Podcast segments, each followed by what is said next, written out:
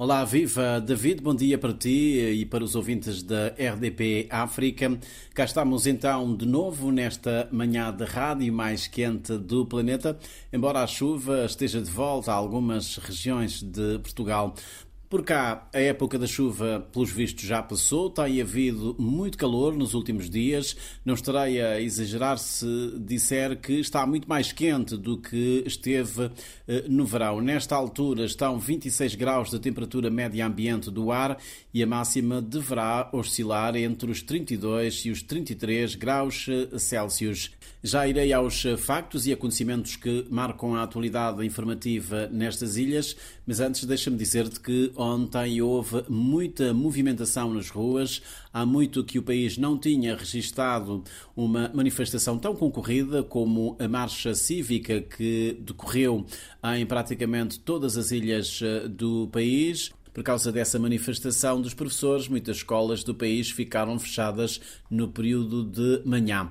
O dia de ontem também ficou marcado por várias atividades culturais para assinalar precisamente o Dia Nacional da Cultura e das Comunidades.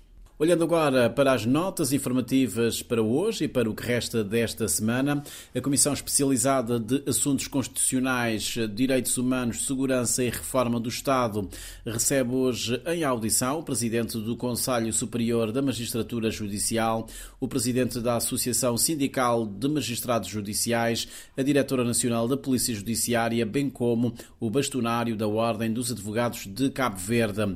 As audições na primeira comissão prosseguem na segunda-feira, dia 23, com o presidente do Conselho Superior do Ministério Público, o ministro da Administração Interna e a ministra da Justiça. Com estes encontros, a primeira comissão pretende preparar-se para o debate sobre a situação de justiça, agendado para o último dia deste mês na Assembleia Nacional. Continua a decorrer na cidade do Mindelo o primeiro Congresso de Ciência, Inovação e Desenvolvimento na Lusofonia. De acordo com a reitoria da Universidade Lusófona de Cabo Verde, o encontro deve servir de ponto de partida para a investigação científica ganhar o seu verdadeiro lugar ao nível do ensino superior no país. Durante o Congresso estão previstas 42 comunicações, sendo 12 presenciais e 30 através de videoconferência. Os participantes, cientistas e investigadores de Cabo Verde, Brasil, Portugal e Angola, irão debruçar-se sobre temas variados, nomeadamente saúde global, investigação, transição energética e energias renováveis, o papel da sociedade civil e dos empresários no desenvolvimento científico, agricultura, turismo, património, educação, transformação digital são outros temas agendados. Arranca hoje na cidade da Praia o 11º Encontro de Escritores da Língua Portuguesa, organizado pela União de Cidades Capitais Lusófonas. O evento, que resulta de uma parceria entre a UCLA e a Câmara Municipal de Praia, é o sexto encontro de escritores da língua portuguesa na capital cabo-verdiana e homenageia Amílcar Cabral e o escritor, político e advogado David Offer Almada. O encontro de escritores da língua portuguesa irá refletir sobre literatura, inclusão e desenvolvimento cultural, bem como literatura, democracia e municipalismo. Falemos agora de teatro. Continua a decorrer o Festival de Teatro do Atlântico Tiarte 2023, que este ano uh, se realiza sob o lema Saudade. De acordo com a organização, haverá espetáculos de oito companhias de teatro, incluindo do Flá do Flá, com performance e com estreia de uma peça no último dia do festival, dia 26 de outubro.